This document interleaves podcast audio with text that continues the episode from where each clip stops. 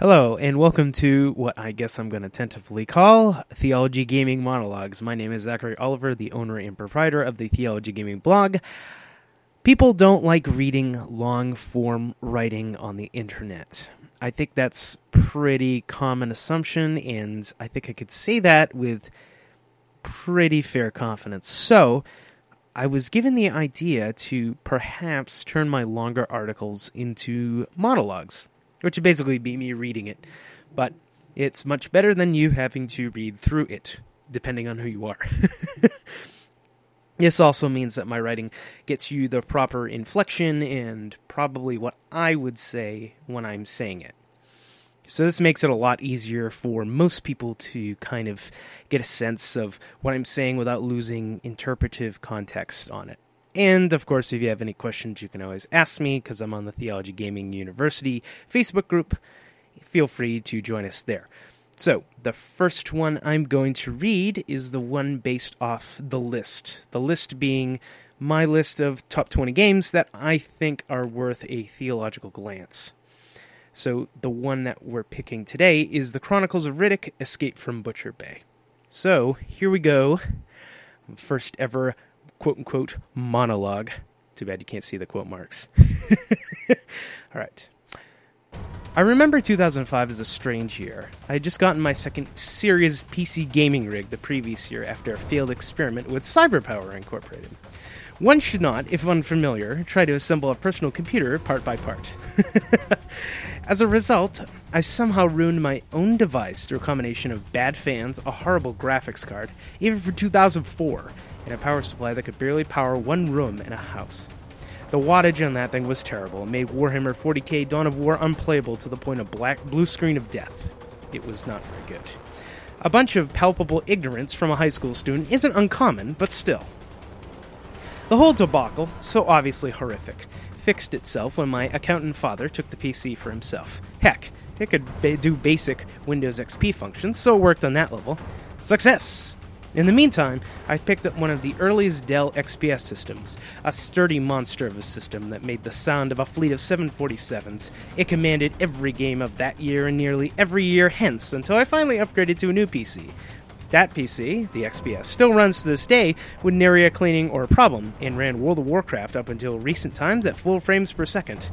In fact, as an addition to this original monologue, I've actually taken that computer, put in a new graphics card, and my brother can still run World of Warcraft on a nine year old PC.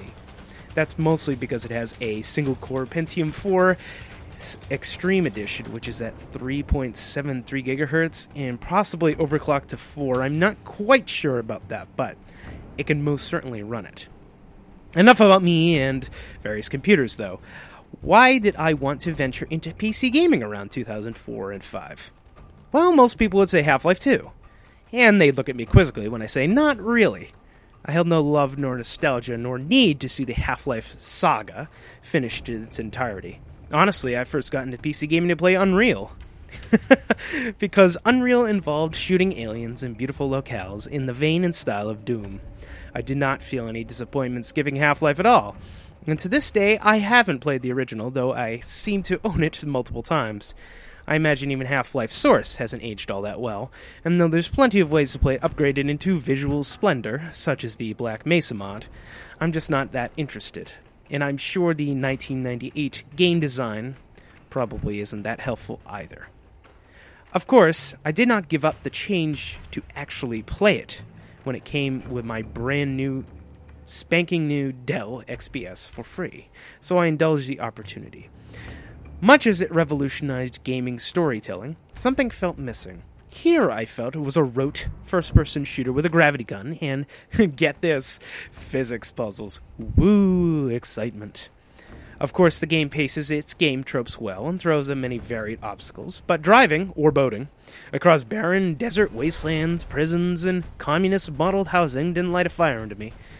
If any game represents Valve for me, it's Portal, where they streamline the actual game portion into the plot machinations.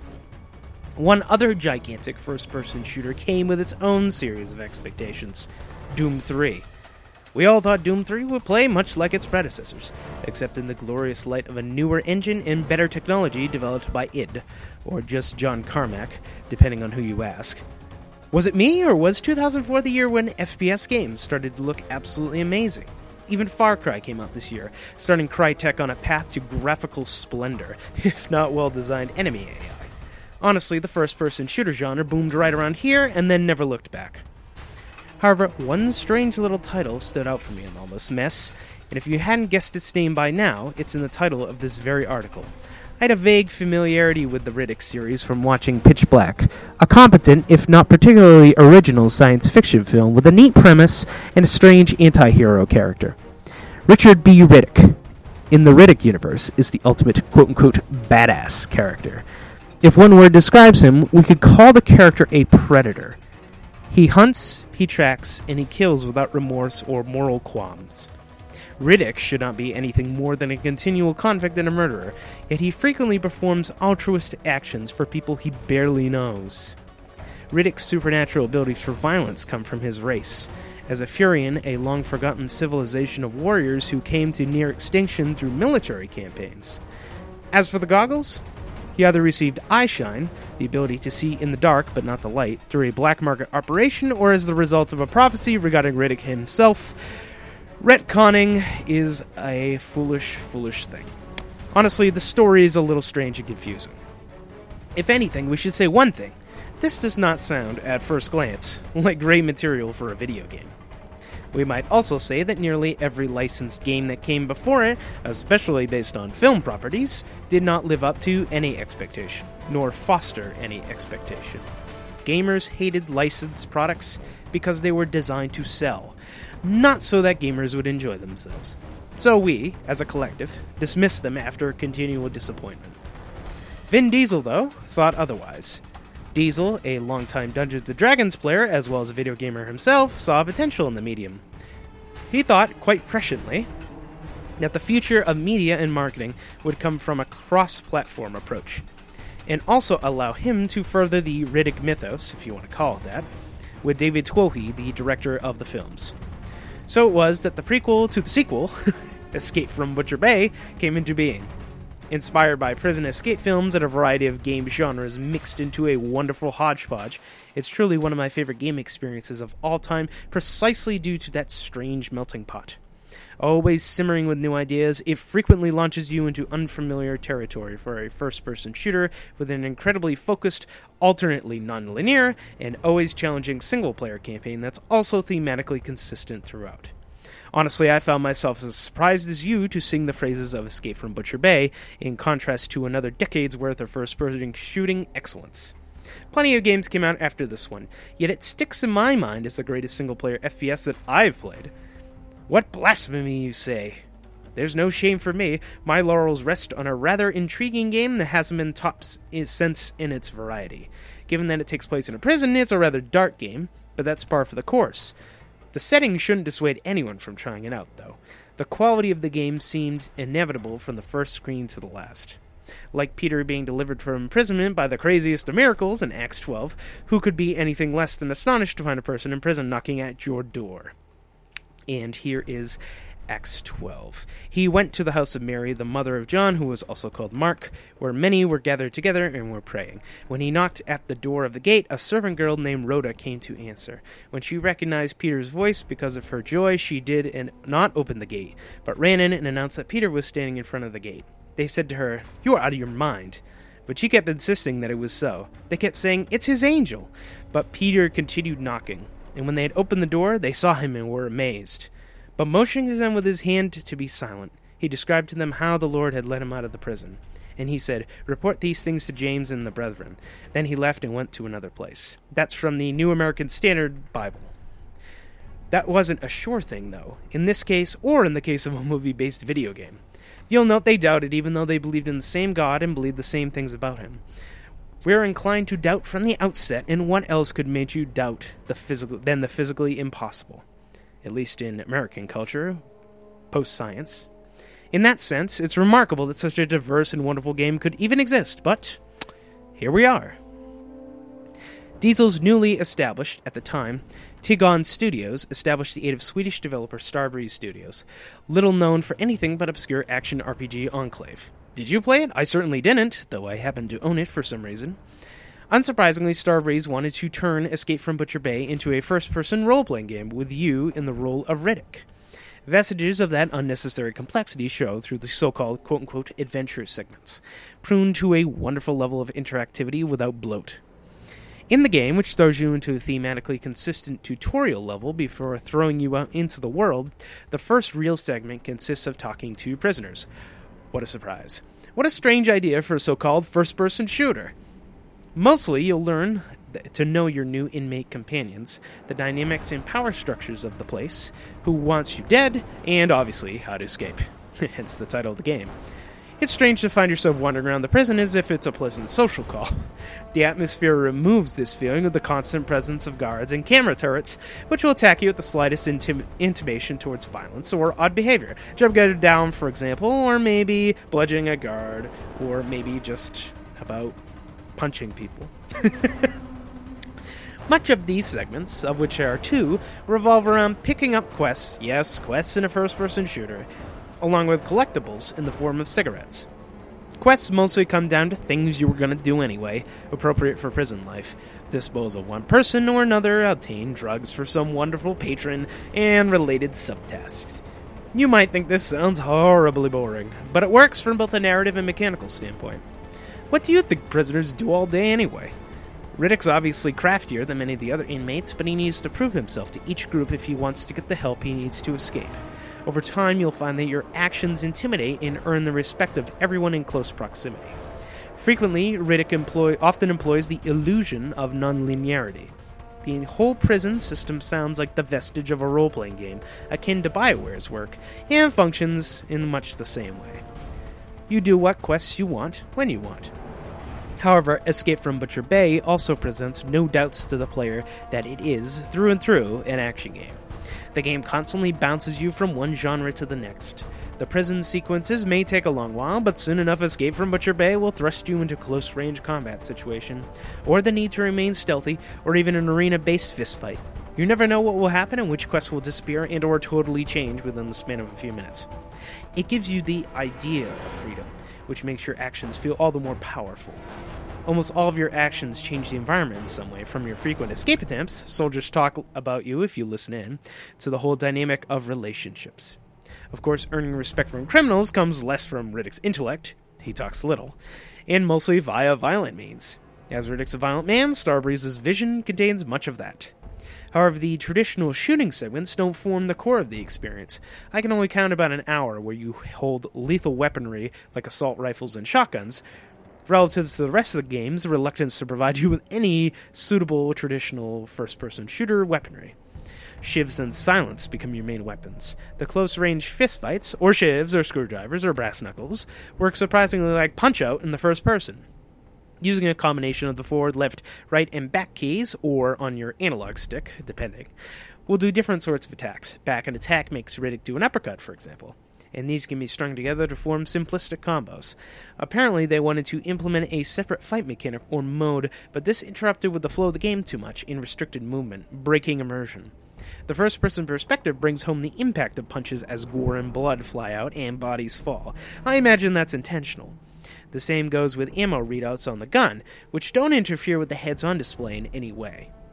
You are, in fact, Riddick, and the game wishes for you to feel the consequences of being Riddick. You act as he acts, walks as he walks, and do the things he does. The most notable thing you learn Riddick's ways come from the stealth sequences. Some of the best designed such mechanics that I've seen. Press the crouch button to go into stealth mode. Like any stealth game, the shadows remain your friend. Helpfully, the game indicates whether you can be seen by changing the screen's color to a bluish hue for hidden or an orange view for being in plain sight. Guards, for the most part, react appropriately. If they see your shadow, even when hidden, they'll attack. If you walk up without being in stealth mode, they'll see you and attack. If you kill a guard loudly or fail to drag his body into the shadows, they will go on alert looking for you. When you don't have weapons, or can't, due to the story contrivance of DNA encoded weapons, or some kind of other contrivance traditional to game design, you'll want to take care not to reveal yourself. You can kill guards, but you can also bypass a great deal of them. In most situations, you'll find the level design gives you the option to do either or. If you're the running gunner type, like myself, options to do just that will present themselves. Shotguns aren't affected by DNA codes, so that works. If you rather strike from the shadows, which is also something I like to do, up above or near them, then that's also a possibility. For me, I take the hybrid approach. Kill what I can and stealth kill everything, and I mean everything, until the area is clear. Perhaps this isn't efficient, but I do it anyway. Heavy mech guards, of course, present a problem to an unarmed prisoner, but it's possible to sneak right by heavy monstrosities if necessary. Furthermore, Starbreeze Studios augments all these elements through their wondrous graphical design. Realistic for the time and still great today, especially the remake, although I don't like that one quite as much. The visuals and music lend a sense of foreboding and grime to everything in this maximum security prison placed on a hostile planet. A visit to the officers' quarters shows that daily life of the guards is much better than the prisoners they oversee. People continue in their daily lives, have conversations, and generally do normal human things. The music also changes dynamically based on the tension of any particular situation, really throwing you into the zone. The best part, of course, is that Escape from Butcher Bay flows from one genre type to the next without so much as a blink. Surprisingly, it's not just good at these diverse elements, it's fantastic. Each one controls perfectly and works great. Even the shooting works well. Riddick isn't the best shot, and much of these segments take place in narrow corridors, meaning that strafing and shooting will make you inaccurate. There's a risk reward to avoiding bullets and aiming accurately, though, as well as taking advantage of environmental hazards. Hint shoot fans in the air. This will work. The stealth controls work great, and I never felt I couldn't tell when it could or could not be seen, or snap some necks. Even the fistfights work perfectly and require knowing when to use defense or not. Some segments force you into complete darkness without the ability to see, and the notable eye shine ability, see in the dark, adds yet another layer to prevent damage. They even throw this darkness segment right before the eye shine unlocks to show you how useful this ability becomes in time. Make no buts about it, escape from Butcher Bay isn't easy. Guns hurt like guns should hurt, and failing to avoid damage will lead to quick deaths. You need to master a variety of tools and techniques which the developers will frequently limit and or provide, and each level will force the player out of their comfort zone multiple times. Riddick's resourcefulness at his natural instincts, and so you shall once you're done with the game. The end remains particularly satisfying as it turns into a constant shootout with a giant mech in your hands. a super powerful one at that. Still, even with its realism, it sacrifices nothing for the purposes of fun. That's what makes that segment work, along with a host of others. It convinces you that you're escaping a prison. You buy into the illusion of control, and let the level design, rules, and obstacles take care of the rest. You barely take a no- moment to notice the impeccable structure of the whole game, which tricks you into its ways and means without nary a notice from the player. According to Starbreeze, the player should feel that they're in control, an active participant in events. This explains the relative dearth of cutscenes in the game, as they wanted to keep you active, even when initiating conversations. They did not fail in this objective. If there's ever been a more effective brand of role playing, I haven't seen it. The sum total of the experience turns you into Riddick, and it's exciting and engaging all the way until the end. If you've ever wanted to play the life of a dastardly criminal in a high tech science fiction prison, Escape from Butcher Bay has it covered. Of course, it does contain a boatload of objectionable content for any Christian worth his or her salt as well. 1 Corinthians 6 makes that obvious enough. Or do you not know that the unrighteous will not inherit the kingdom of God? Do not be deceived. Neither fornicators, nor idolaters, nor adulterers, nor effeminate, nor homosexuals, nor thieves, nor the covetous, nor drunkards, nor revelers, nor swindlers will inherit the kingdom of God. Such were some of you, but you were washed, but you were sanctified, but you were justified in the name of the Lord Jesus Christ and in the Spirit of our God. Riddick seems to go against everything we hold dear, if Paul is to say anything. Why expose ourselves to such an experience? Video games change the dynamics on how we consume media. Strangely enough, we do not just receive stories and perform actions when playing games. As the visuals on screen turn from something less abstract, say, away from the depictions of walking mushrooms and evil plants, we increasingly find ourselves in a tight spot. The violence escalates from jumping on Goombas' heads to murdering actual digital people. Riddick snacks some necks and shoots some people, even getting creative with bats, shivs, and screwdrivers. Sex emerges, having not even existed beforehand. Heck, the threat of it on the prison walls everywhere is enough. There's a variety of responses to these new developments in gaming, even in 2004, and many of these revolve around how we view our interactions with video games in the first place. I could give just a backhanded response and call it a prequel, which it is, and it does explain Riddick's penchant for violent creativity, not even seen as effectively in the films, but I imagine you suspect a more substantive answer than that. Our responses to media generally revolve around the philosophical concept of agency. That is, whether in real life or in a video game, we as agents are capable of performing actions in the world, virtual or otherwise. This does not necessarily mean that such actions contain a moral dimension of any sort, just that agents, however you define it as a human mind, a soul, etc., can perform actions.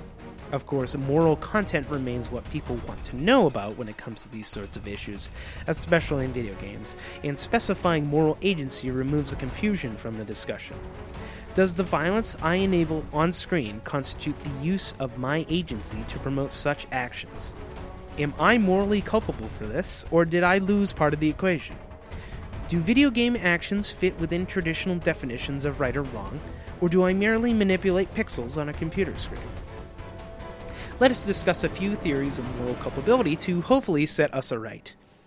We could take a deterministic view, deterministic view, in that accidental and incidental actions lead to other actions, and so on. The vast chain of cause and effect makes us sit on a couch and kill a bunch of dudes in a video game. In this view, there's obviously no moral culpability for your actions in a game or el- every elsewhere, as what you do demonstrates your lack of free will. We do not often think in terms of determinism, or, for a more Christian turn of phrase, predestination, but it do- provides no definite answers to the question of moral agency in video games, because there's not much of a question to be had. As well, it doesn't provide much of an answer for most human beings. If it's true, everything that will happen will happen, and thinking about this issue in the first place makes no sense.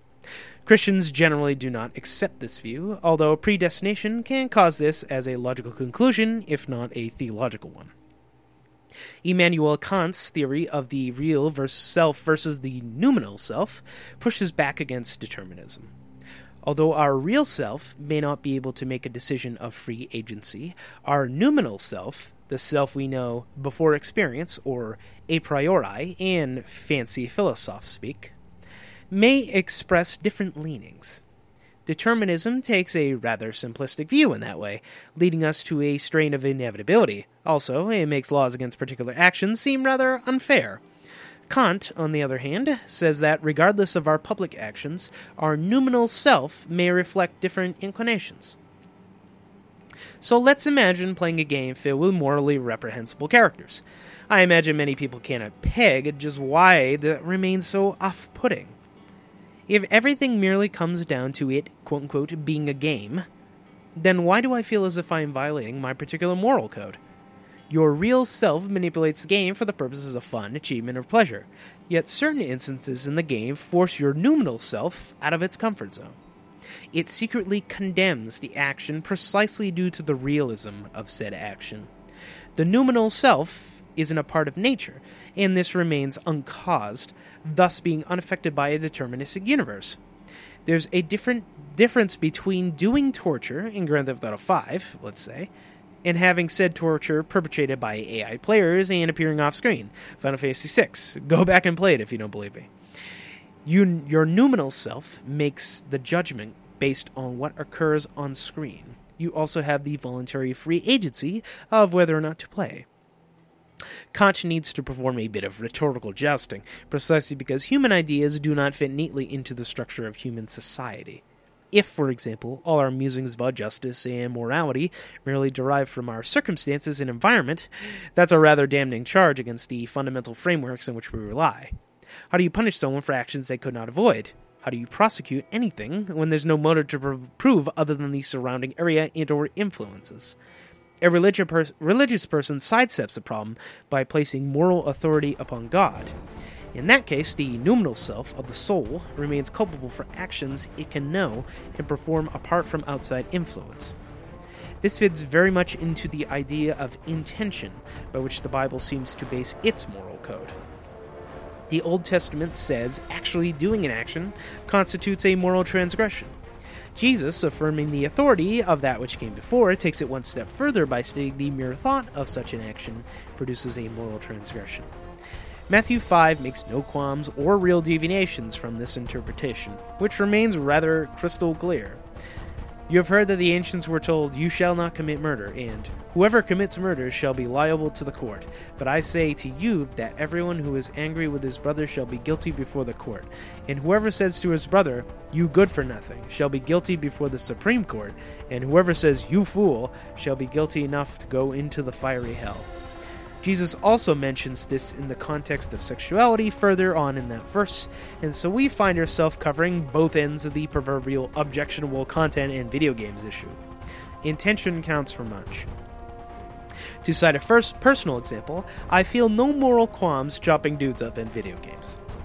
The last two words have often been enough hand waving to justify said actions, as I've never viewed any actions taken in digital world in a moral light. I see them as physical manipulations on a controller, an acceptance of the rules in the game which would exist, if not as exciting, whether or not violence is depicted on screen. In more social games like MMORPGs, the way you treat people online blurs this line between fiction and reality, but one can easily make the judgment required here. I treat people like I would want to be treated, even if we're dealing with fake gear, fake bosses, and fake things we can easily distinguish from reality. Everyone's concerned about fake things, surely, but real people with real feelings, wants, and needs exist behind the computer screen. So it's less a matter of confused perception and more that people cannot discern the functional difference between a real person and a fake video game world. In a way, I suppose I accept the idea of the magic circle, first coined by historian Johan Huizinga and helpfully noted by Theology Gaming's friends at Gospel and Gaming, like Thomas Henschel. It states that there is an invisible circle or membrane surrounding our actions in play versus out of play. Hence, we call it the magic circle, which we enter when we're playing games and accept their rules. Our complicity in quote unquote moral actions comes down to our acceptance of the rules. To quote Huizinga himself, all play moves and has its being within a playground marked off beforehand either materially or ideally, deliberately or as a matter of course. Just as there is no formal difference between play and ritual, so the consecrated spot cannot be formally distinguished from the playground. The arena, the card table, the magic circle, the temple, the stage, the screen, the tennis court, the court of justice, etc., are all in its form and function playgrounds i.e., forbidden spots, isolated, hedged round, hallowed, within which special rules ob- obtain. All are temporary worlds within the ordinary world, dedicated to the performance of an act apart. That does not preclude the human agent, of course, but understanding the state of affairs makes our determinations much easier. We do this all the time in whatever game we play. Whether or not we disagree with the ideology on display, we agree with its rules and systems for the purposes of play. Some developers take advantage of this in storytelling. See anything from Suda 51 or Grasshopper Manufacturer that comes out in the United States, pretty much. But rarely do they attempt to address and integrate both. When they do, it sets our alarm bells off due to the association between the player and his in game avatar whether or not they're really doing anything. Now, can a video game convince the player through immersion that they're the moral agent in question? Absolutely, they can. Of course, as we all know, video games are not just magical pieces of digital entertainment emerging out of the ether. They come from a long line of similar entertainment enterprises which, similarly, sought to immerse their audience. Reading a good novel, for example, provokes the same effect. We see the protagonist, whom we grow to admire, fail in their task due to stupidity or even commit heinous actions we find horrific. Film often presents us with these shocking moments in a way that leaves far less to the imagination, and video games more so than that.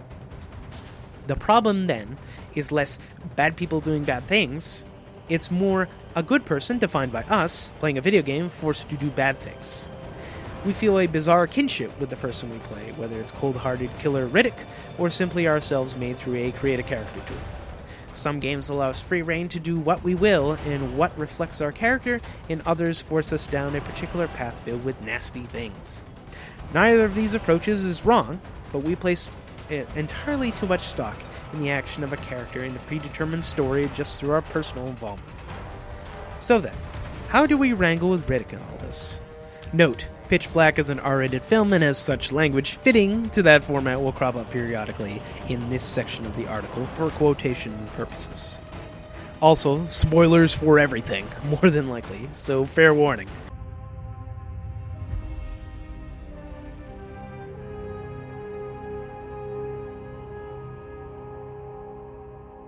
They say most of your brain shuts down in cryosleep. All but the primitive side. The animal side.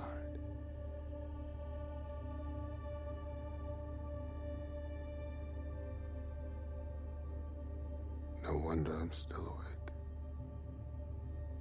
Riddick's story does not start with Butcher Bay. No, Richard B. Riddick comes out of a harrowing massacre. As a Furian, his homeworld was destroyed by a race of fundamentalist fanatics known as the Necromongers.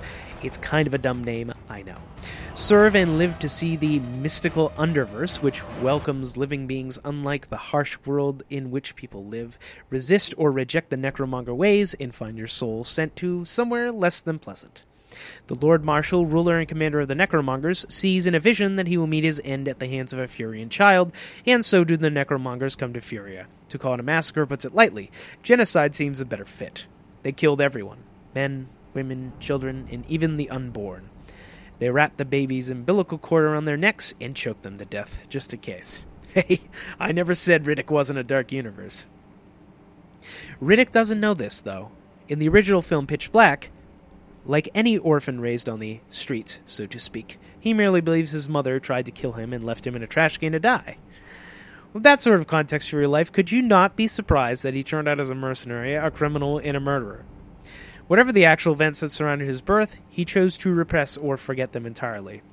He knew the universe, it wasn't a place hospitable to him. He grew up in the penal system and only knows the language of violence, both through words and actions. It also didn't hurt that Furians retain their distinctive predilection for combat and precise outbursts of coercive force. Riddick just prefers knives. And this might sound strange given the above, but Riddick's not a murderer in the traditional sense. He fits more into the role of a survivalist, simply a pragmatic person who puts his life above all else. If he needs to kill, then he will kill. If he needs to leave someone to die, he will.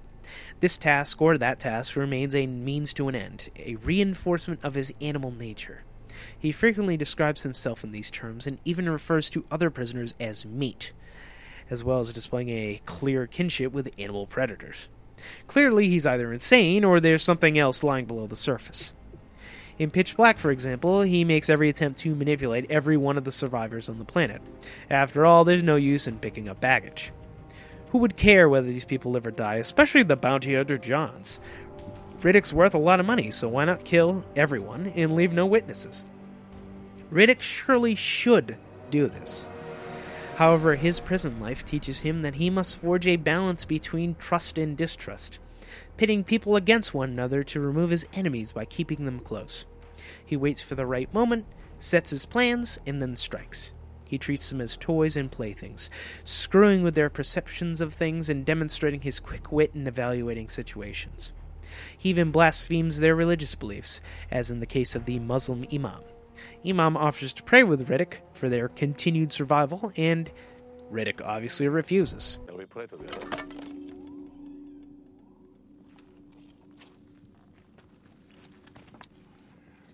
I have already prayed with the others.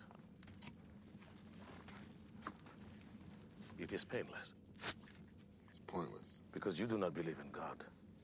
Does not mean God does not believe in in someone you. can spend half their life in a slam with a horse bit in their mouth and not believe? Think he could start out in some liquor store trash bin with an umbilical cord wrapped around his neck and not believe?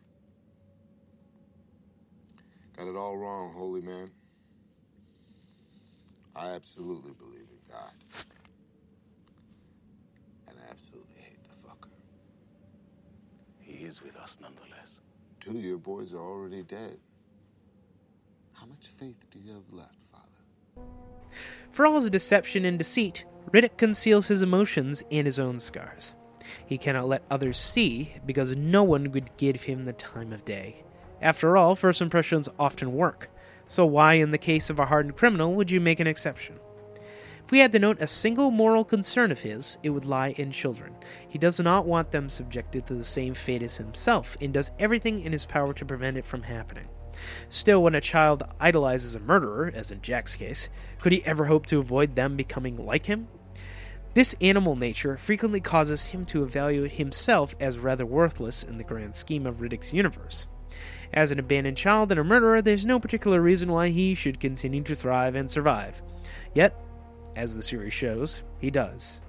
Through all the films and all media, Riddick gets to know people, see them die, and then survive anyway. It doesn't matter what he does or how he tries to protect them, they all fail. He tries to sacrifice himself to save others, but literally cannot. The universe of Riddick demands that he become its savior and its hero, yet he refuses this time and time again. He isn't worthy of the task, nor could we hold him as a paragon of virtue. He doesn't inspire, he kills. Evil in Riddick's universe must be defeated by a different kind of evil. Simone Weil somehow holds a similar view in the conflict against evil forces in her essay Human Personality. When harm is done to a man, real evil enters him. Not merely pain and suffering, but the actual horror of evil. Just as men have the power of transmitting good to one another, so they have the power to transmit evil. One may transmit evil to a human being by flattering him or giving him comforts and pleasure, but most often men transmit evil to other men by doing them harm. Nevertheless, eternal wisdom does not abandon the soul entirely to the mercy of chance and men's caprice. The harm inflicted on a man by a wound from outside sharpens his thirst for the good, and thus there automatically arises the possibility of a cure. If the wound is deep, the thirst is for good in its purest form. The part of his soul which cries, Why am I being hurt? Is on the deepest level, and even in the most corrupt of men, it remains from earliest infancy perfectly intact and totally innocent. Egregious acts of supernatural good are the only way to awaken this sense of the good in most corrupt of men, even in a tiny amount. When Jesus tells of self sacrifice, both for us and for his own, we're not surprised that this would awaken a sense of the good. Greater love have no one than this, that one lay down his life for his friends. John 15:13. In Pitch Black, we see Riddick confused and utterly baffled by Fry's insistence that they save Jack and Imam from the creatures. Riddick, in his usual way, wants to leave them behind. The fact that she made it to the ship shows her survival instinct, and in his view, obviously, that she is a superior human being. Yet she insists that this isn't the case. She came to him, the criminal, to save the others. If I'm interpreting this right, Riddick has never heard of such notions of self sacrifice. She, in fact, becomes so dedicated to saving two stragglers that she assaults Riddick in her desperation to save them. You listen to me. I am the captain of this ship, and I'm not leaving anyone on this rock with those fucking things, even if they're me.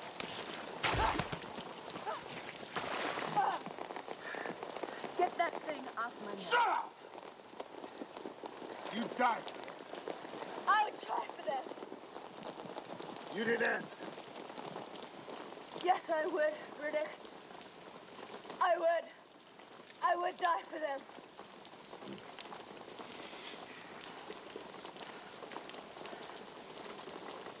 How interesting. And you might say Riddick merely sees this as a violent challenge. But why else would he bother to go back? He could, again, kill her and leave her to them to their fates, but something changes. If only to observe this notion of self sacrifice. Riddick goes to save them both. What happens to Fry in return? She is killed trying to save Riddick. Take this in line with Riddick's low view of himself and his words, not for me, and you can see how strange this redemption story becomes. She does not give up on him. A single person doesn't. And by saving other people, he inspires that same hope in them. Later, in Pitch Black's sequel, we see the consequences of saving these two people come to fruition, in both good and, mostly, as per this universe, bad ways. Riddick, previously the lone wolf, now finds himself attached to the people he saved. He can't just let them die and leave Fry's sacrifice in vain. What a strange turnaround. Of course, it's fairly short lived given the events in Chronicles of Riddick. but it does say something. Even the worst human beings, and aliens, who may as well be humans if they're written that way, can redeem themselves in even the slightest of fashions. He is continually underestimated and judged from the outset by everyone, only to surprise them on a number of levels. That's what makes Riddick so compelling a character, at least to me. Vin Diesel also reflects this in the interviews he's given to multiple sources. I enjoy playing a quintessential anti hero. When I first read the Riddick character, I felt like I've stumbled on an anti hero I hadn't seen to the point where there's something therapeutic about playing the character. I know it sounds corny, but I feel like I learn about myself when I play that character. Going to that dark, isolated place produces some kind of vision about myself. He mirrors my own quest for identity, my eternal quest as a child. David Twohy asked me what I thought a Furian was, and depending on what day you asked, I would give him a different answer. An actor places himself into a role, and I think what he said above communicates well through the character. Pitch Black rocketed Vin Diesel to stardom even as a cult hit. The second film did pretty poorly. Vin Diesel waived as a fee for the cameo in The Fast and the Furious Tokyo Drift in order to gain rights back to the character. Then he leveraged his house against the newest film in the series when Bond problems forced him to invest part of his personal fortune into the project. Clearly, Riddick remains near and dear to the heart of the actor who plays him. Can the anti hero become the hero? That's the question, I suppose, when we evaluate the Riddick series. Ultimately, it is a story steeped in a variety of different sources with varying degrees of moral questioning. But all point towards the enigma of this violent, sometimes strangely altruistic, character who seems both familiar and surprising. Butcher Bay fits within the context of a larger story, one that demonstrates his penchant for conflict and the result of his training. We need the rest to see the meaning of this individual part. The same thing works in biblical hermeneutics, and the process looks no different here. So if you hadn't guessed, there's reasons both within and without the game that make Riddick special for me. Whether or not you want to dismiss Vin Diesel as a stupid meathead playing a science fiction meathead, and it's all right with me. Cynicism and prejudgment, though, never were for Jesus either. Depth exists everywhere if you look, search, and plumb the depths.